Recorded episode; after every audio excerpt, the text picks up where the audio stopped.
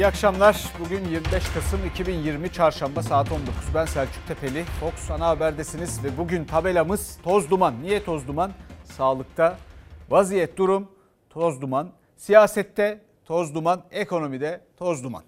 Nasıl olduğunu anlatacağız ama şu koronavirüsü meselesine, Covid-19 salgınına bir gelelim.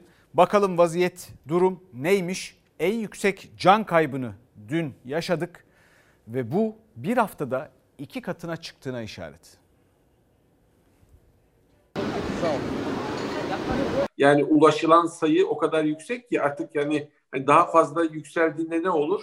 Zaten daha fazla yükselecek bir durumu tolere etmemiz mümkün değil. Hastanelerde COVID-19 kapsamında ayrılan hasta yataklarında boş yer bulunmamakta. Koronavirüs salgını öyle bir noktaya geldi ki 9 ayın en yüksek hasta ve ölüm sayılarına ulaşıldı. Doktorlar durdurulamayan bu artışın bir adım ötesine düşünmek bile istemiyor. Son 24 saatte 161 hasta daha yaşamını yitirdi.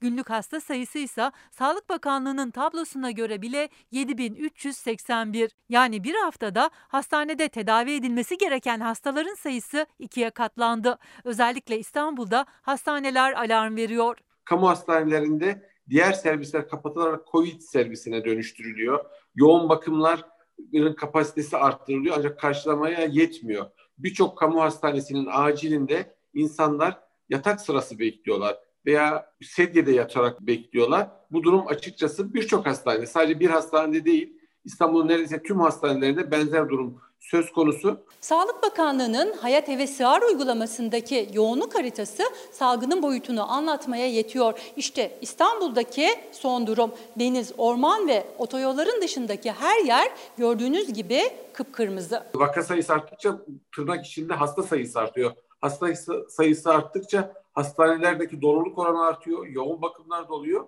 Bu kaçınılmaz bir e, kısır döngüye girmiş durumda. Virüs nedeniyle hayatını kaybedenlerin sayısında da Türkiye 11. sıraya yükseldi. Sadece salgının merkezi İstanbul'da değil, Ankara'da da hastanelerin kapasitesi zorlanıyor. Hastanelerde ameliyathane acil servis gibi alanlar COVID-19 hastaları için düzenlenmekte. Yine şehir hastaneleri kapsamında kapatılan hastanelerin bazı bölümleri yoğun bakım üniteleri olarak tekrardan açılarak elimizdeki e, talep karşılanmaya çalışılmakta. İstanbul Tabip Odası da Sağlık Emekçileri Sendikası'nın Ankara şubesi de hastanelerdeki yoğunluğa dikkat çekti. Acil önlem taleplerini yinelediler.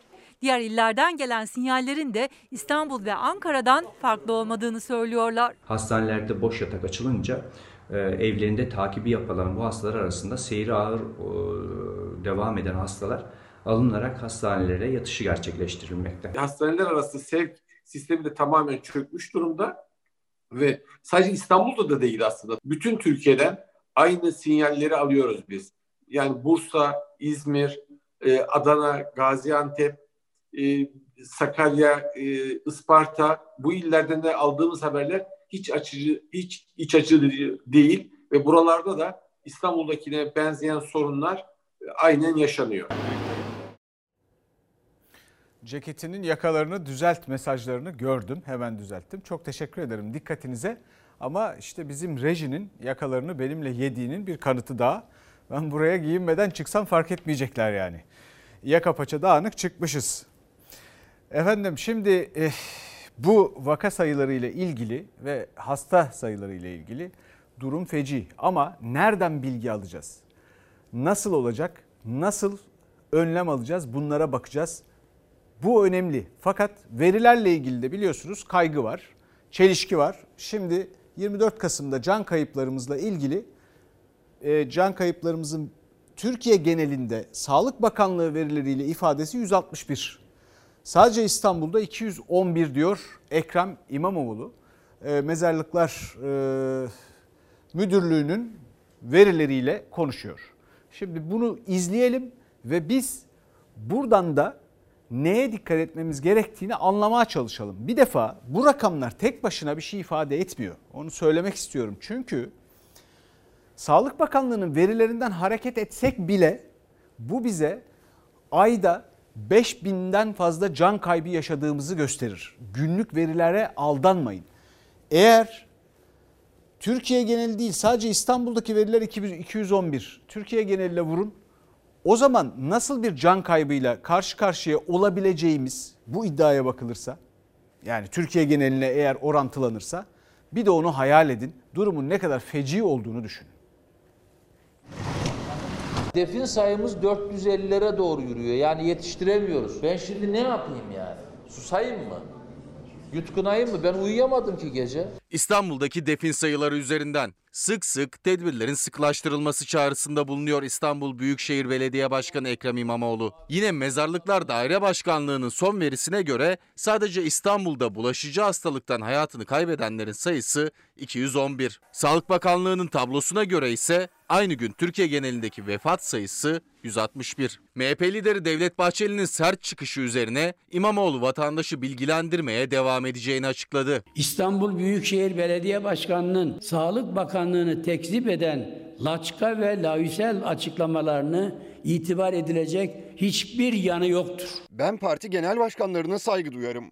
Onlarla polemiğe girmem. Benim yapmak istediğim vatandaşı doğru bilgilendirmek ve doğru tedbirlerin alınmasını sağlamaktır. Belediye işlerinden başka her şeye dil uzatan, her konuda görüş bildiren, bu kendini bilmezin maksadı nedir? Yoksa CHP zihniyeti virüsün buluşma hızından memnun mudur? Benim derdim sürecin şeffaflıkla yönetilmesidir.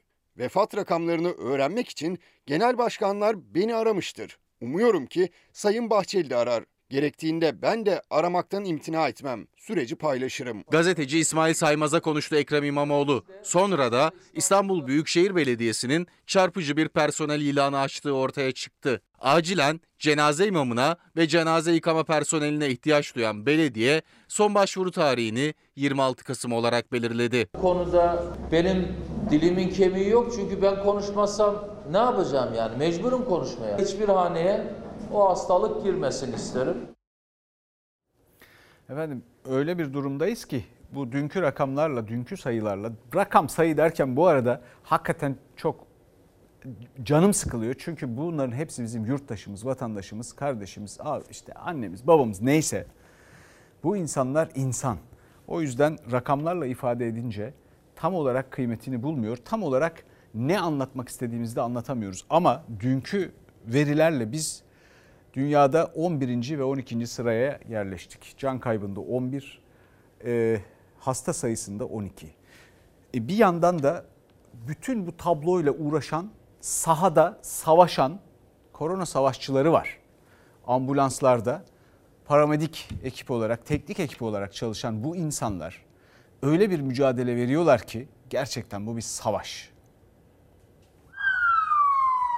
adresteyiz. Ee, hemen ambulanstan iniyorlar. Arka taraftan malzemelerini alacaklar. Acil çantası yaklaşık 14-15 kilo ağırlığında. O kadar kötü bir tablo ile karşı karşıyayız ki 112 acilde çalışan paramedikler, sürücü paramediklerimiz tükenmiş noktada. İşimizin bir parçası bazen aç kalabiliyoruz. Bazen vakadan vakaya koşabiliyoruz. Üçüncü kata doğru gidiyoruz çünkü asansörlerde de sanırım bir sıkıntı var. Gerçekten zor bir süreçteyiz. Yukarı çıkmamız bayağı bir zaman alıyor. Yani içinde bayağı bir terlediğimizden dolayı. Bu tulumlarla ter içinde hastaların hayatını kurtarmak için durmaksızın çabalıyorlar. Ambulanslarda çalışan paramedik yani acil tıp teknikerleri onlar. Koronavirüs salgınıyla iş yükleri zaten artmıştı. Son günlerde vaka sayısındaki hızlı artışla çok daha fazla zorlanmaya başladılar. Gün aşırı nöbet tutarak izinsiz mesai ücreti bile almadan vakadan vakaya koşuyorlar. Yemek yemeye bile vakit bulamıyorlar. Covid pozitifse tulumlarımızla gidiyoruz. Ve tulumlarımızla gittiğimizde ekip arkadaşlarımız o hastaya müdahale ettikten sonra o hastanın alınıp hastaneye bırakılması, sonra ambulansın dezenfeksiyonuna kadar o tulumla beraber, o koruyucu gözlükle beraber, o maskeyle beraberler. Çıkarıyorsunuz, Hemen peşinden bir vaka daha. Solunum sıkıntısı yaşayan yerde bir hasta var. Hastanın yanına ulaştı ekip. Bu yoğun mesai sırasında yemek nasıl yiyebiliyorsunuz? O tulumlarla, evet. üzerinizde kıyafetlerle. Defalarca yemek için izin alıp vaka var arkadaşlar acil çıkış yapın denildiğini defalarca biliyorum. Koronavirüsten önce trafik kazasından kalp krizine, Acil olan her hastaya yine ilk onlar ulaşıyordu. Salgınla birlikte ise günden güne omuzlarındaki yük arttı. Hafif belirtileri olan hastadan solunum sıkıntısı çeken ağır bir hastaya kadar çağrıldıkları adreste alıyorlar soluğu. Zamana karşı yarışıyorlar. Gördüğünüz gibi bu ekipmanlarla 3 kat hastayı indirmek oldukça zor bir süreç. Ailelerinizi görebiliyor musunuz? Yakınlarınızı, sevdiklerinizi? arkadaşlarımızın e, bulaş riskleri de söz konusu olduğu için çalışan arkadaşlarımızın çoğu ailelerine temas etmeden başka lokasyonlarda ikamet ediyorlar. Kapıdan e, çocuğunu görüp el sallayan, kapıdan eşini görüp el sallayan, e, görevine gidip gelen meslektaşlarımız hala hazırda var. Paramedikler sadece hastaları hastaneye ulaştırmakla kalmıyor, filasyona da destek veriyorlar. Evet ekip olay yerine geldi, hastaya müdahalesini yaptı. Şimdi 3 kat hastayı aşağı indireceğiz. Normalde çalışan arkadaşlarımız gün aşırı nöbet tutma durumu ile karşı karşıyalar şu an. E, gün aşırı nöbet tutma olmayan ekiplerimizin e, içinde bulunan paramediklerimiz de filyasyon ekibinde çalışıyorlar. Ekip hastayı ambulansa doğru şimdi götürüyor. Evlerinde kadro bekleyen ve atamayı bekleyen birçok paramediğimiz var onların acilen sisteme dahil olması lazım. Aslında kadro bekleyenlerle aylardır gece gündüz süren yoğunluğu azalabilir acil tıp personelinin. Binlercesi kadro bekliyor. Görev başında olanlarsa en azından şiddet son bulsun istiyor. Vatandaşlarımıza sesleniyorum. Sağlık çalışanlarına dokunmayın, ambulanslarımıza dokunmayın. Peki dünyada durum nedir? Dünyada bir umut ışığı var biliyorsunuz. Aşılama başlayacak ve ilk haber Amerika'dan geldi. 11 Aralık'ta aşılama başlıyor dendi. Rusya ve Almanya salgının başından bu yana en yüksek can kaybıyla yüzleşti. Amerika Birleşik Devletleri'nde 6 ay sonra ölü sayısı 2000'i geçti. 10 Aralık'ta onay alması beklenen aşı için hazırlıklar hızlandı. Onaylanması halinde ilk aşılama 11 Aralık'ta yapılacak. Covid-19 kabusu gün geçtikçe büyüyor. Avrupa sıkı kısıtlamalarla virüsün yayılmasını yavaşlatsa da ölümlerin önüne geçemedi. Son 24 saatte İtalya'da 853, İngiltere'de 608 ve İspanya'da 537 kişi yaşamını yitirdi. Almanya salgının başından bu yana en yüksek can kaybını yaşadı. 410 kişi hayatını kaybetti. Bir rekor da Rusya'dan geldi. Bir günde 507 kişi öldü принимают и садят на стулья. Amerika Birleşik Devletleri'nde ikinci dalga hız kazandı. 6 ay sonra en yüksek can kaybı kaydedildi. 24 saatte 2264 kişi yaşamını yitirdi. New York'ta salgının başından bu yana cenazeleri alınmayan 650 kişinin cansız bedeni hala mobil morglarda tutuluyor. Gözler Türk bilim insanlarının geliştirdiği %95 koruma sağlayan COVID-19 aşısında. Amerikan İlaç ve Gıda Dairesi 10 Aralık'ta aşının acil durumlarda kullanılmasını görüşecek. Toplantıdan onay çıkarsa ilk aşı 11 Aralık'ta 64 bölgeye dağıtılacak. İlk etapta 6 milyon 400 bin doz aşının sağlık çalışanlarına yapılması hedefleniyor. Ocak ayı içinde 40 milyon doz aşının kullanılması bekleniyor. Trump yönetimi daha aşı çalışmaları sonuçlanmadan iki Amerikan ilaç firmasıyla 100 milyon dozluk anlaşma yapmıştı. Fransa'da Cumhurbaşkanı Macron aşı kampanyası düzenleyeceklerini duyurdu. İlk aşı için Aralık sonu ya da 2021 başını işaret etti. 47 milyon nüfuslu İspanya ise aşıyı tüm vatandaşlarına ücretsiz yapmaya hazırlanıyor. İşte şimdi dünyadaki durum bu. Bakalım bizdeki aşı ritmi nasıl olacak? Aşı proje, organizasyonu e, e, nasıl olacak? Bu çok önemli. Orada bir kargaşa yaşanmaması lazım. Ama şu anda net bir planda göremiyoruz. Bu arada ben bugün yönetmenimiz Hüseyin rejiden bahsettim. E, ben ne kadar zevzekçe kimi latifeler yapsam da o beni seviyor belli ki. Bana dedi ki şu anda güzel bir nottu sağlık çalışanlarının antikor testleri tekrar negatif çıkmaya başladı. Yani sağlık çalışanları ikinci tur e, Covid-19 riskiyle karşı karşıyalar. O kadar zor şartlarda çalışıyorlar. Bu aşı meselesi o yüzden önemli. Önce sağlık çalışanlarına ve bir an önce yapılması lazım bu aşının. Efendim şimdi e, dünya e, sağlıkla ilgili, aşı ile ilgili böyle ince hesaplar yapıyor.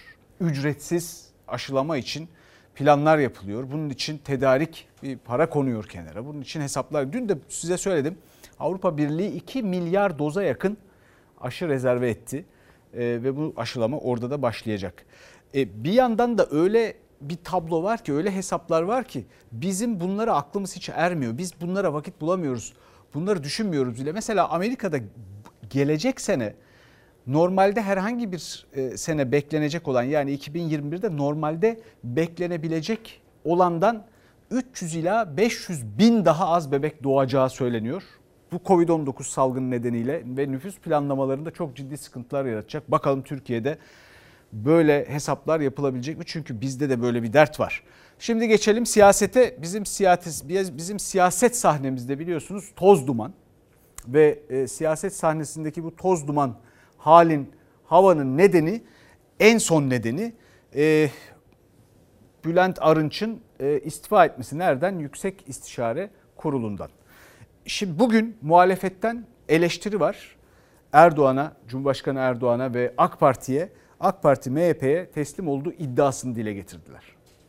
Ne Bülent Arınç ne de bir başkası düşüncelerini özgürce ifade edemiyor. Çünkü ifade ettiği zaman küçük ortağı tarafından tehdit ediliyor. Küçük ortak büyük ortağı esir almış durumda. Bu teröristlerden birinin yazdığı kitabı herkesin okumasının tavsiye edilmesi beni rencide etmiştir. Kitabını herkesin okusun dediği kişi elinde binlerce Kürt kardeşimin, askerimin, polisimin, öğretmeninin kanı olan bölücülük peşinde koşan bir terör örgütünün siyasetçi maskesi takmış savunucusudur. Sayın Bahçeli konuştu, Sayın Arınç YİK'ten istifa etmek durumunda kaldı. Cumhurbaşkanı Erdoğan Bülent Arınç'ın istifası sonrası konuştu. Yol ayrımının nedeni Demirtaş'la ilgili kurduğu cümleler dedi ama muhalefete göre neden Bahçeli? Şu istifa edecek diyor. Bülent Arınç Yüksek İstişare Kurulu'ndan istifa ediyor. Bu o zaman Sayın Erdoğan'a şunu sormak lazım. Ülkeyi kim yönetiyor? Selahattin Demirtaş. Kavala tüm söylediğiniz isimlerin tedbir olarak tahliye edilmesi lazım. Arınç yargıda reform tartışmasının gölgesinde Demirtaş ve Kavala tahliye edilmeli dedi. Cumhurbaşkanı Erdoğan'ın da adaletten yana olduğuna vurgu yaparak gözler Cumhur İttifakı ortaklarına çevrildi. Suçluyu övmektir, suça iştiraktir, ihanete yataklıktır. Tayyip Bey'i kendim gibi biliyorum ki o adalet istiyor. Reform gündemimize yaptığımız vurgular bahane edilerek yeni bir fitne ateşi yakılmaya çalışıldığını görüyoruz. Dün akşam da görüştüm. Bu Bunlar Yüksek İstişare Kurulu'nda dile getirildi mi? Sayın Arınç getirildiğini söylüyor. İsmail Küçükkaya ile Çalar Saat programında konuşan Ahmet Davutoğlu, Arınç'la görüştüm, Demirtaş ve Kavala sözlerini Yüksek İstişare Kurulu'nda dile getirmiş dedi. Peki Erdoğan YİK toplantısında kurulan cümlelere neden o gün değil de bugün tepki gösterdi? Muhalefete göre nedeni Bahçeli. Sayın Bahçeli çıkıp hadi bakalım seçim dendiği zaman bunu da Sayın Erdoğan'ın göz alması mümkün görünmüyor. Filancalar filancalar niye hala hapisteymiş? E bunları herhalde ödüllendirecek halimiz yok. Son iki yıldır kimin istifasının durdurulacağına, kimin istifasının kabul edileceğine, kimin yargılanması gerektiğine Sayın Bahçeli karar veriyor. Ah Serok ah! Herkes adam oldu da bir sen olamadın. Bu gidişle olman da imkansızdı. Benim adam olup olmadığıma kitleler karar veriyor. Vallahi ben başbakan oldum da Sayın Bahçeli hayatında tek bir seçim kazandı mı? Türk demokrasisinin en yüksek oyunu ben aldım. Sayın Bahçeli %10'ları aşabildi mi? Muhalefet Erdoğan'ın arınç tepkisinin arkasında Bahçeli çekincesi var derken Cumhurbaşkanı o iddiayı yalanlayan cümleler sarf etti. Arınç'ın anayasayı ihlal ettiğini söyleyerek yargıya da seslendi. Değerli yargı mensupları, anayasanın 138. maddesi beni ne kadar muhatap alıyorsa benim dışımdakileri de muhatap alıyor.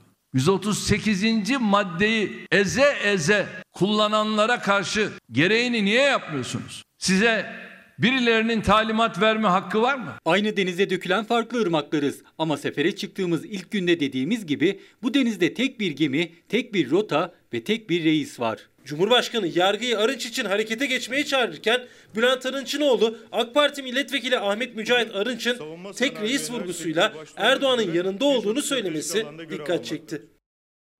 Efendim Sayın Cumhurbaşkanı e, yargıyı göreve davet ederken 138. maddesini hatırlatıyor anayasanın. O madde diyor ki hakimlere kimse talimat veremez. E, bu arada da e, niçin bunu hatırlatıyor? Bülent Arınç'ı e, teröristlere, teröristin kitabına destek vermekle itham ediyor bir yandan. Ama Yüksek İstişare Kurulu'ndan istifa eden Bülent Arınç hala AK Parti'de ve AK Parti'de benim bildiğim kadarıyla herhangi bir disiplin süreci falan başlamış da değil. Şimdi e, bir başka disiplin sürecine geçelim. AK Parti'nin kurucularından çok önemli bir isim İhsan Aslan. E, yargıda FETÖ taktiklerini kullandık diye bir ifadesi var. Verdiği bir röportajda 15 Temmuz'dan sonra diyor. E, ve bunun bir panikle yapıldığını ifade ediyor o röportajda. Disipline sevk edildi. Bu çok önemli bir gelişmeydi. İhsan Arslan partiden atılıyor. Diyarbakır eski milletvekili AK Parti'nin kurucularından İhsan Arslan disiplin kuruluna sevk edildi. Nedeni AK Parti'yi FETÖ ile aynı cümlede kullandı. 15 Temmuz'dan sonra doğrusu panikledik ve olayın vahameti karşısında ancak yargıyı kullanarak başarılı olabileceğimiz kanaatine vardık. Onların yargıyı kullanırken kullandığı bütün taktikleri, araçları biz kullanmaya başladık canavliyle. Mehmet İhsan Arslan AK Parti'nin kurucularından eski Diyarbakır milletvekili çözüm sürecinde de bölgede AK Parti'nin önemli isimlerindendi. Oğlu Ali İhsan Arslan da Cumhurbaşkanı'nın en yakınındaki isimlerden Ankara milletvekili. Mehmet İhsan Arslan BBC Türkçe'ye konuştu. Parlamenter sisteme dönüş yakın. Ekonomi ve yargıdaki reform söylemi politikalardaki yanlışlığın itirafı dedi. Ama en çok da AK Parti 15 Temmuz sonrası FETÖ taktiği uyguladı sözleri büyük ses getirdi. İhsan Eraslan eski bir AKP milletvekilidir. Feryat etmektedir demektedir ki biz denize düştük, yılana sarıldık. Fethullah taktikleriyle Türkiye'yi yönettik demiştir. Muhalefetin de dikkat çektiği sözler AK Parti MYK toplantısında gündeme geldi ve Mehmet İhsan Arslan'ın oy birliğiyle disipline sevk edilmesi kararı alındı. 2001'de bu partiyi kuran ve 2002'de iktidara gelmesine hem öncülük eden hem içinde bulunan ve yükseliş döneminde AK Parti kimliğinin oluşmasına katkıda bulunan herkes AK Parti vitrininden birer birer kenara itiliyorlar. Gördüğü gerçekleri dile getirdiği için kenara çekiliyor ve AK Parti'nin kimlik değişiminin yansıması bu. Uzun yıllar AK Parti saflarında yer alan ve kendisi de ihraç sistemiyle disipline sevk edilen Gelecek Partisi Genel Başkanı Davutoğlu'na göre AK Parti içinde yaşananlar rota değişikliğinin işareti. Şimdi AK Parti kimlik değiştiriyor. Bunu bir kere AK Partili kitlenin görmesi lazım. Oy verdikleri AK Parti yok artık. Efendim bu sistem ve erken seçim tartışmaları da bir yandan iç içe e, girdi. Muhalefette toplu halde erken seçim istedi. Liyakat yok, şeffaflık yok. Tek kişinin iki dudağı arasında bir Türkiye. Hesap verebilirlik yok, adalet yok, hukukun üstünlüğü yok. Muhalefet olarak evet. bir seçim istiyoruz. Cumhur İttifakı olarak, AK Parti olarak 2023'e giden yolda yürümeyi sürdüreceğiz. Halktan korkmamak lazım. Halkın hakemliğine başvurmak kadar değerli bir şey yoktur. Muhalefet parlamenter sisteme dönüş diyerek erken seçim çağrısı yaptı bir kez daha. Cumhurbaşkanı ise 2023 vurgusuyla mevcut sistemi savunarak erken seçim olmayacağını dile getirdi. Hala parlamenter sistemi savunanlar var. Hala parlamenter demokrasiden bahsedenler var. Bana söyler misiniz? Rejim değiştikten sonra Türkiye'nin sorunları sağlıklı saptanabiliyor mu? Saptanamıyor. Sorunlar çözülüyor mu? Çözülmüyor. Acaba üçlü, dörtlü koalisyonlarla ülkemizin ne hale geldiğini bilmiyor muyuz? Neler çektiğimizi bilmiyor muyuz? Acaba bir adım ileri gidebildik mi? Başkanlık sistemi gelecek, koalisyon dönemi bitecek diyenler ne oldu arkadaşlar? Aslında şu anda Türkiye bir koalisyonla yönetiliyor. Hukuken şu andaki ittifak seçim öncesinde kuruluyor. %10 oy almış bir genel başkana adeta memleketi teslim etti. Cumhurbaşkanı koalisyonlar dönemi bitti diyor. Muhalefet yeni sistemde ittifaksız iktidar mümkün değil diyerek eleştiriyor. Ekonomik tabloya meclisin işlevsiz hale geldiğine vurgu yapıyor. Biz eskiye dönüş istemiyoruz. Önerdiğimiz şey şudur. Tam yetkiye sahip parlamentodan meclisten çıkmış başbakan ve bakanlar kurulu, bağımsız bir yargı, etkin bir meclis, etkin milletvekilleri. Türkiye'nin Cumhuriyet tarihindeki en büyük reformu Cumhurbaşkanlığı hükümet sistemine geçişidir. Bu dönem bitti. Herkes biliyor. Bu dönemin bittiği ne zaman tescil edilecek? İlk seçimde. Seçimi de onun için ne kadar uzatırlarsa kar kardır diye düşünüyorlar. Bizim konumuzdaki ülkelerin binde 0.75 ile faiz borçlandığı bir dünyada biz 7.5'la para bulmak peşine düşen bir Türkiye'den bahsediyoruz. Bu iktidar sistematiğinin değişmesi için seçim istiyoruz. Ama meclisteki sayımız bunu getirmeye yetmiyor. Muhalefet erken seçimde ısrarcı. Cumhur İttifakı'nın iki ortağı Erdoğan ve Bahçeli ise 2023 diyor. Muhalefetin sandalye sayısı yetmediği için Bahçeli ya da Erdoğan seçim demedikçe kapı kapalı duruyor. Şimdi efendim bunu bu haberi dinlediğimizde bile buradaki konuşmalar, tartışmalar, Sayın Cumhurbaşkanı'nın ifadeleri, konuşmalarındaki cümlelerine baksak hemen birkaç başlığı çıkartıp durumun ne olduğunu ve bu sistemin ya da Türkiye'de şu anda sorunların nereden kaynaklandığını, bu sistemin performansının ne olduğunu anlamak mümkün olabilir. Mesela istikrardan bahsediyoruz. Türkiye 10 yılda 10 seçim yapmış son 10 yılda. Düşünün geçen sene bir de tekrarı sayarsanız 2 seçim yaptık. Yani biz 13 ayda bir seçim yapıyoruz. Herhangi bir koalisyon döneminde isterse 10 partili olsun. Zaten bundan daha fazla sandık kuramazdık. E bu arada koalisyonlardan bahsediyoruz. Koalisyonların en tuhaf biçimi şu anda hayatımızda. Ki bunun farkındayız. Zaten tartışmanın kendisi bu. Yani küçük ortak, büyük ortak işte e, kimin kimin etkisi altında kaldığı biliyorsunuz bir de İşçi Partisi, onun etkisi, onların demeçleri, e, Vatan Partisi özür diliyorum. Hüseyin düzelttiği için teşekkür ediyorum. Bana arada acıyor böyle. E şimdi bu durumda e, bir de şeffaflıktan uzak. Yani oradaki e, planlar, projeler nedir tam olarak bilmiyoruz. Tam olarak açıkça ortada bir sistemli bir koalisyon da yok. E, öte yandan e, bir bakalım şimdi kurumlara da. Ülkede bir takım kurumlar var ama Büyük Millet Meclisi örneğin epeyce devre dışı görünüyor. Bütün bu e, tabloda pek Türkiye Büyük Millet Meclisi'ni görmüyoruz ama neyi görüyoruz? Yüksek İstişare Kurulu diye bir şey görüyoruz. Yüksek İstişare Kurulu toplantılarını gizli yapan bir kurum. E, bu gizli toplantılardan kriz çıkıyor. E, sonra e, niye gizli yapıyor? E, bu ülkede eğer e, bir şey bir şeye faydası olacaksa, bir sorunu çözecekse hepimizle paylaşabileceği bir statüsü ve bir inisiyatifi olmalı bir kurumun. Ama öyle değil. E şimdi bir de e, biliyorsunuz yani böyle siyasi dertleşme kurumu gibi öyle bir tarafı var. E bir de partili cumhurbaşkanı durumuna bakalım. Kendi partisiyle ilgili şu anda yaşanan sıkıntının tarifi kendi partisiyle ilgili partisinin giderek silikleşmesinden kaynaklanıyor bir yandan da. Yani partili cumhurbaşkanlığı öyle yürümemiş ki pratikte şu anda yine Sayın Cumhurbaşkanı partisiz kalmaya başladı gibi. Düşünsenize. Yani bu yaşanan sıkıntılar, sorunlar kendi partisindeki tartışmalardan kaynaklanıyor bir yandan da. Tuhaf.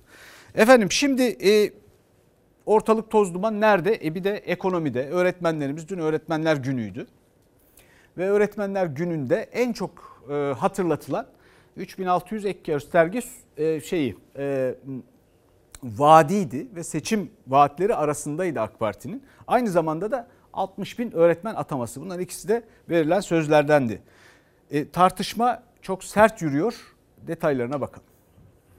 CHP'nin başındaki zat hala bu iktidarın peşinden giden öğretmen varsa ben ona öğretmen demem diyerek faşizmin en sefil örneklerinden birini sergilemiştir. Ya haddini bil. 2018 yılında çıkıp da ben öğretmene 3600 ek gösterge vereceğim dediği halde 2 yıl geçiyor ve dediğini yapmıyorsa hiçbir öğretmen, hiçbir yalancıya sahip çıkamaz. Yalancıya sahip çıkan öğretmene de öğretmen denmez. Haklı mıyım? Haklıyım. İki lider arasındaki öğretmen polemiğinin nedeni Kılıçdaroğlu'nun 24 Kasım Öğretmenler Günü'nde grup konuşmasındaki 3600 ek gösterge çıkışı. Seni kandırıyorlar kardeşim. Sana 3600 ek gösterge sözü verip 3600 ek gösterge vermiyorlarsa sana oy yok diyeceksin kardeşim. Sana oy yok. CHP lideri Cumhurbaşkanı Erdoğan'ın ilk kez 2018 yılında hemşire, din görevlisi, polis ve öğretmenler için verdiği 3600 ek gösterge sözünü hatırlattı.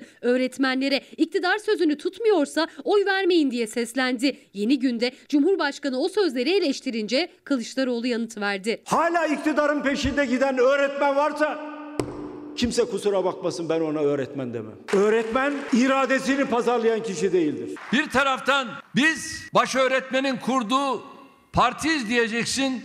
Öbür taraftan kalkıp öğretmenlerimize saygısızlık yapacaksın. Eğer bir öğretmen kendi camiasının aksine ben 3600 ek göstergeyi istemiyorum çünkü ben gideceğim AK Parti'ye oy vereceğim diyorsa o camianın adamı değildir o öğretmen. Bay Kemal şunu bil. Biz bana bir harf öğretenin kölesiyim diyen bir kültürün, bir medeniyetin mensuplarıyız. Kılıçdaroğlu'nun 3600 sözünü tutmayan iktidarın peşinden giden öğretmen değildir sözü Erdoğan'a göre öğretmenlere saygısızlık ve hakaret. Kılıçdaroğlu ise sözünün arkasında durdu. Erdoğan'ı yalancılıkla suçladı. Polis, öğretmen, hemşire, din görevlilerimize bir müjde vermek istiyorum. Ek göstergelerini 3600'e çıkaracağız. Ne zaman söylüyor?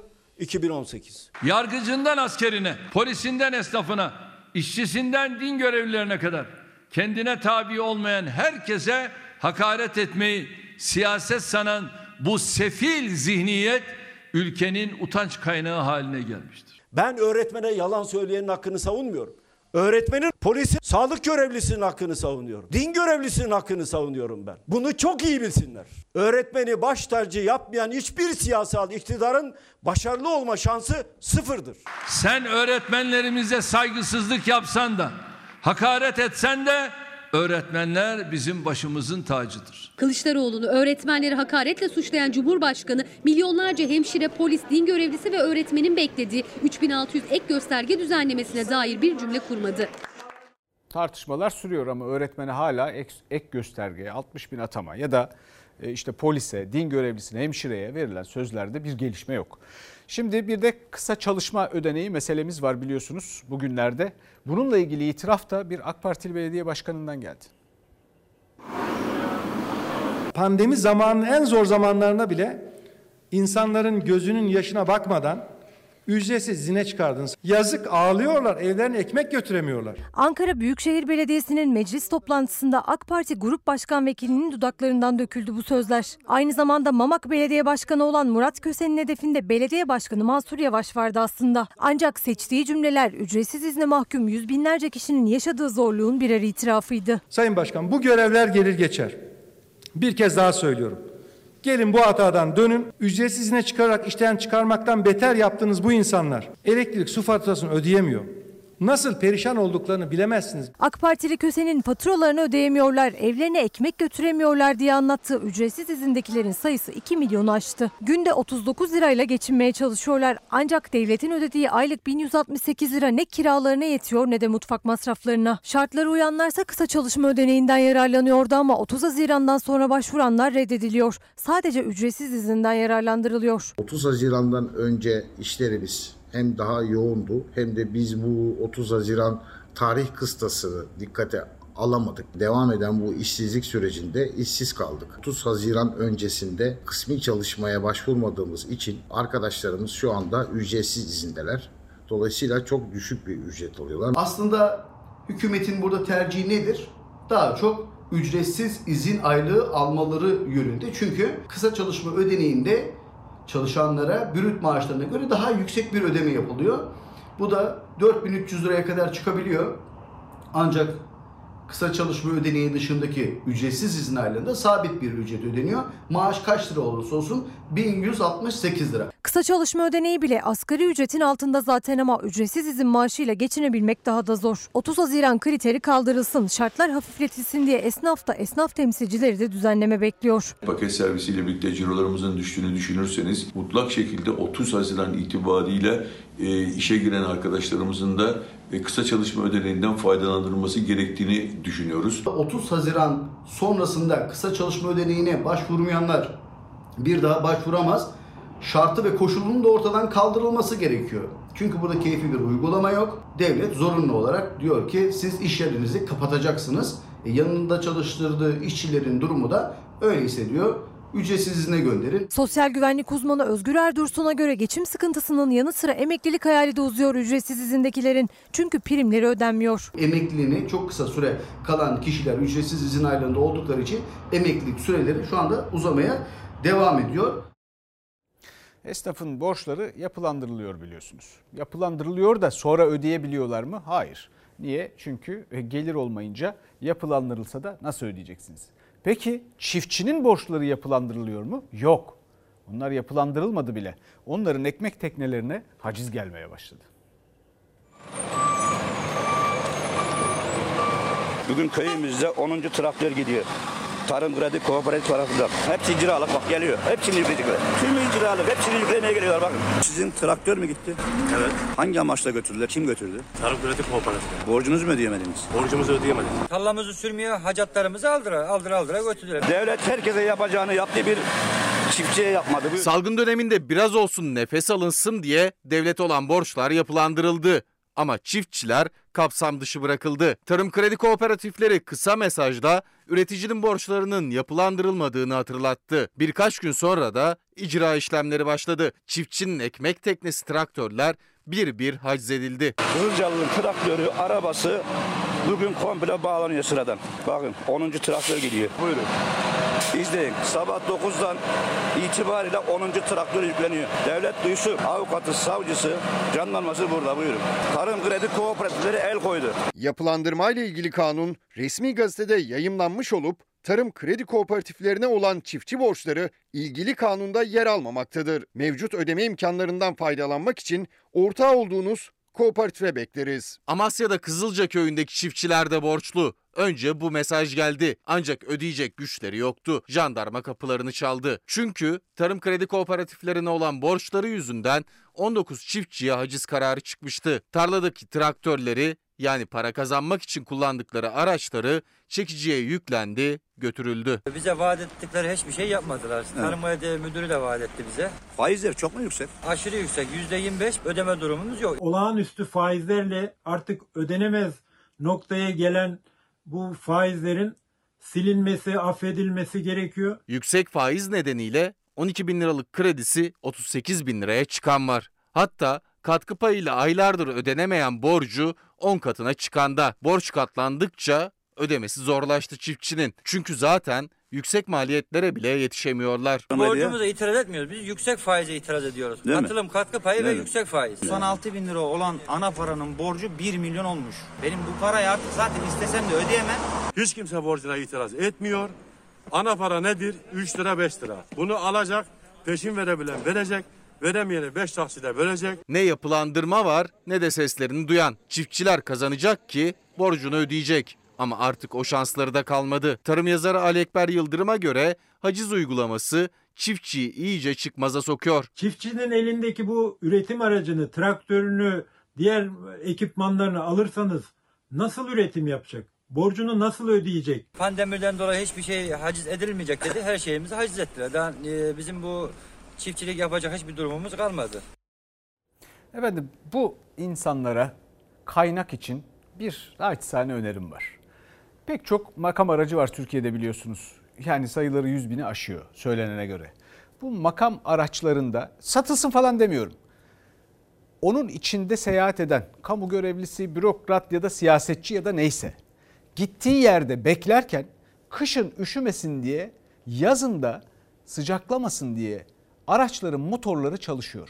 Önerim şudur. Bakın benzin fiyatları 7 liranın üstüne çıktı bütün Türkiye'de yeni bir zamla. 37 kuruş daha zam geldi. Kapatın kontağı. Kontağı kapatın. Azıcık üşüyün ya da sıcaklayın. Bakın oradaki akaryakıt tasarrufundan bu insanların ki hepimizin yiyeceğinin, içeceğinin böylece derdi çözülür, çalışmaya devam etmeleri sağlanabilir. Şimdi gelelim e, madencilere. Ermenikli e, madenciler hak arayışındalar ve yine e, karşılarında polisi, jandarmayı buldular Ankara yolunda. Arkadaşlar yaptığınız bir Hırsızlar Kurulu karar, kurulunun atmış olduğu kararlara göre suç işliyorsunuz. Anayasa Mahkemesi'nin kararını bahane etmeyin.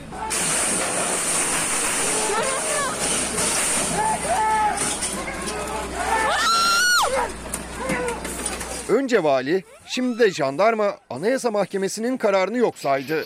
Karaman Ermenek'te Ankara'ya yürümek isteyen madencilere polis ve jandarma biber gazıyla müdahale etti.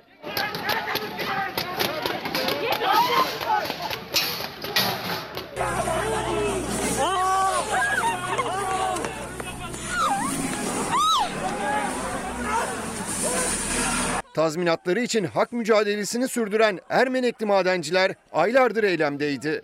Ankara'ya yürümek isteyen madencilerin yolu her seferinde polis ve jandarma tarafından kesildi.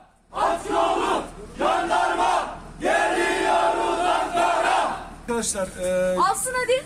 Alıyorsun. Vali Bey'in söylediği cuma güne kadar e, beklemeniz yönünde. Ermenekli madenciler İçişleri Bakanı Süleyman Soylu'nun bu sorunu çöz talimatına rağmen Karaman Valisi Mehmet Alparslan Işık'tan yanıt alamadı.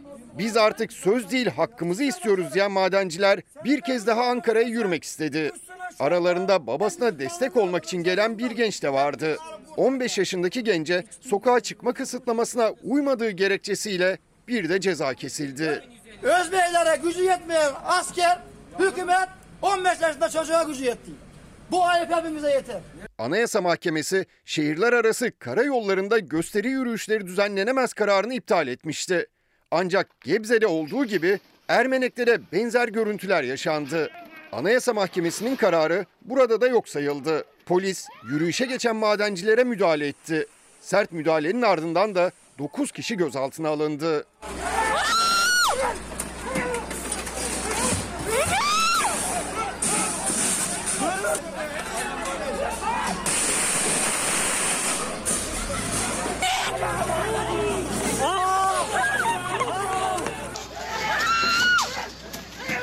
Gebze'de salı günü gözaltına alınan 99 metal işçisi ise yeni günle birlikte serbest bırakıldı.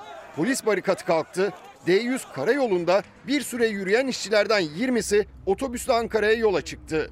Sendikalı oldukları için işten çıkarıldıklarını iddia eden işçiler bakanlık yetkilileriyle çözüm için masaya oturacak.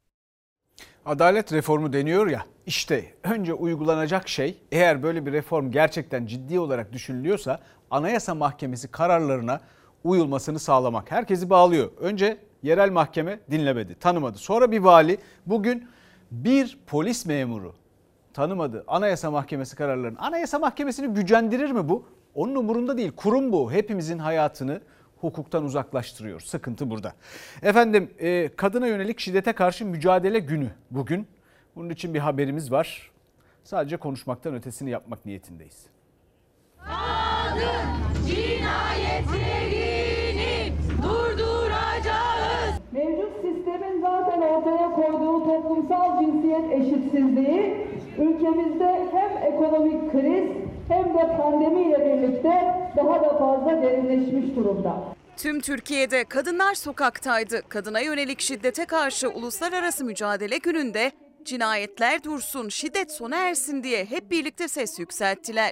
Eşitsizliğe hayır dediler, kadınları her türlü şiddetten koruyan İstanbul Sözleşmesi'nin uygulanması için bir kez daha çağrıda bulundular. İstanbul Sözleşmesi'nin ortadan kaldırılmasına dönük iktidardan gelen bütün girişimlere derhal son verilmelidir. Bir iki dernek bu kadın cinayeti sayılarını bilmeden gazete küpürleriyle beraber ifade eden bize diyor ki siz ne yaptınız? İçişleri Bakanı e, Sayın Soylu dedi ki kadına karşı şiddet konularında yüzde bilmem ne oranlarında bir azalma var.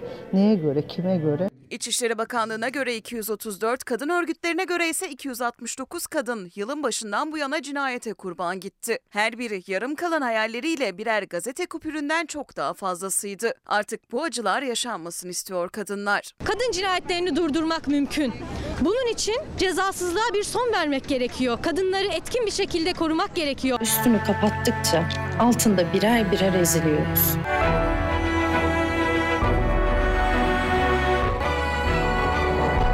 İletişim Başkanlığı ve kamu bankaları da hazırladıkları iki kısa filmle kadınlara saklama, medyaya da görmezden gelme çağrısında bulundu. Şiddet uygulayan kişinin statüsü, gelir düzeyi, eğitim durumu, sosyal çevresi ne olursa olsun görmezden gelmeyin. Bir dakikada bunun devamını paylaşacağız. Kadınlarla ilgili söyleyeceklerimiz var. Bu arada Türkiye'de biliyorsunuz e, SMA problemi büyük. Aileler çocukları için çırpınıyor. Kurban olurum ben sana. Size bir anne olarak buradan yalvarıyorum. Lütfen oğlum yaşasın. Gen terapisiyle ilgili olaraksa e, yeterli veri olmadığı, denemelerdeki hasta sayısının sınırlı ve az olduğu, biraz daha e, veriye ve zamana ihtiyaçları oldukları ifade edildi. Sağlık Bakanlığı ile SMA hastası çocukların aileleri kritik bir toplantı daha yaptı. Bakanlık ailelere SGK'nın gen tedavisini karşılaması için biraz daha incelemeye yani biraz daha zamana ihtiyaç olduğunu söyledi. Ancak ailelerin bekleyecek vakti yok. Yok. Çünkü bebekler ne kadar küçükse o kadar etkili gen tedavisi. Karşılığı ise 2,5 milyon dolar. Bizim elimizi çabuk tutmamız gerekiyor. Ali'nin kalça ve kolları çıkık. Ali'nin 3 yaşından önce mutlaka ameliyat olması gerekiyor. Ali'nin bu ilacı alıp ameliyat olması gerekiyor. Çünkü Ali'nin solunumu yetmediği için, nefes alamadığı için, yutkunamadığı için biz Ali'nin kalça ameliyatını yaptıramıyoruz. Bebeğim bitecek bak yanındayım. 2,5 yaşındaki Ali Eymen Aum'da SMA hastası. Amerika'da gen tedavisi 2 yaş altına uygulanıyor. O umudunu yitirdi. Avrupa'da ise sınır 13,5 kilo. Yani o umudu da kaçırmak üzere Ali Eymen. Kasları günden güne eriyor. Lütfen bize destek olun.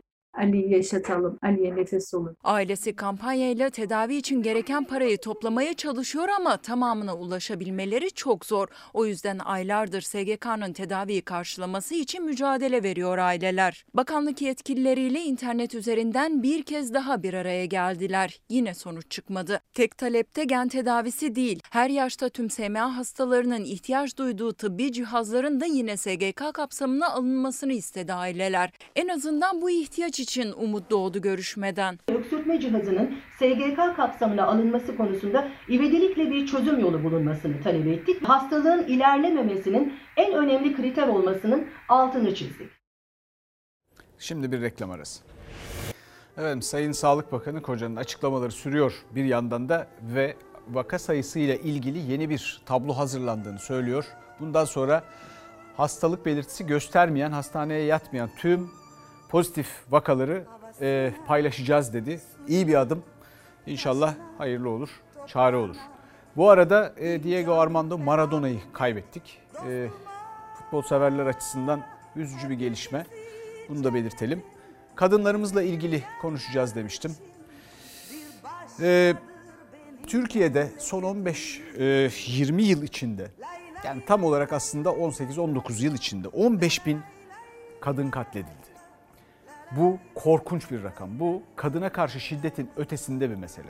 510 bin kadın koruma kal, ka, ka, koruma kararı aldırmış. Korkuyorlar. Kadınlarını güvende hissettiremeyen, hayatın içinde karar mercilerine daha fazla getiremeyen ulusların fakir kalması kaçınılmazdır. Bu kadına saygının ötesinde bir meseledir. Bu konuda da devam edeceğiz. Bu arada bazı izleyicilerimiz e, tebessümümden bahsetmişler. Sağ olsunlar. Gülümsediğimden bahsetmişler. Evet gündem ciddi. Ama bu gülümseme meselesi önemli bir meseledir.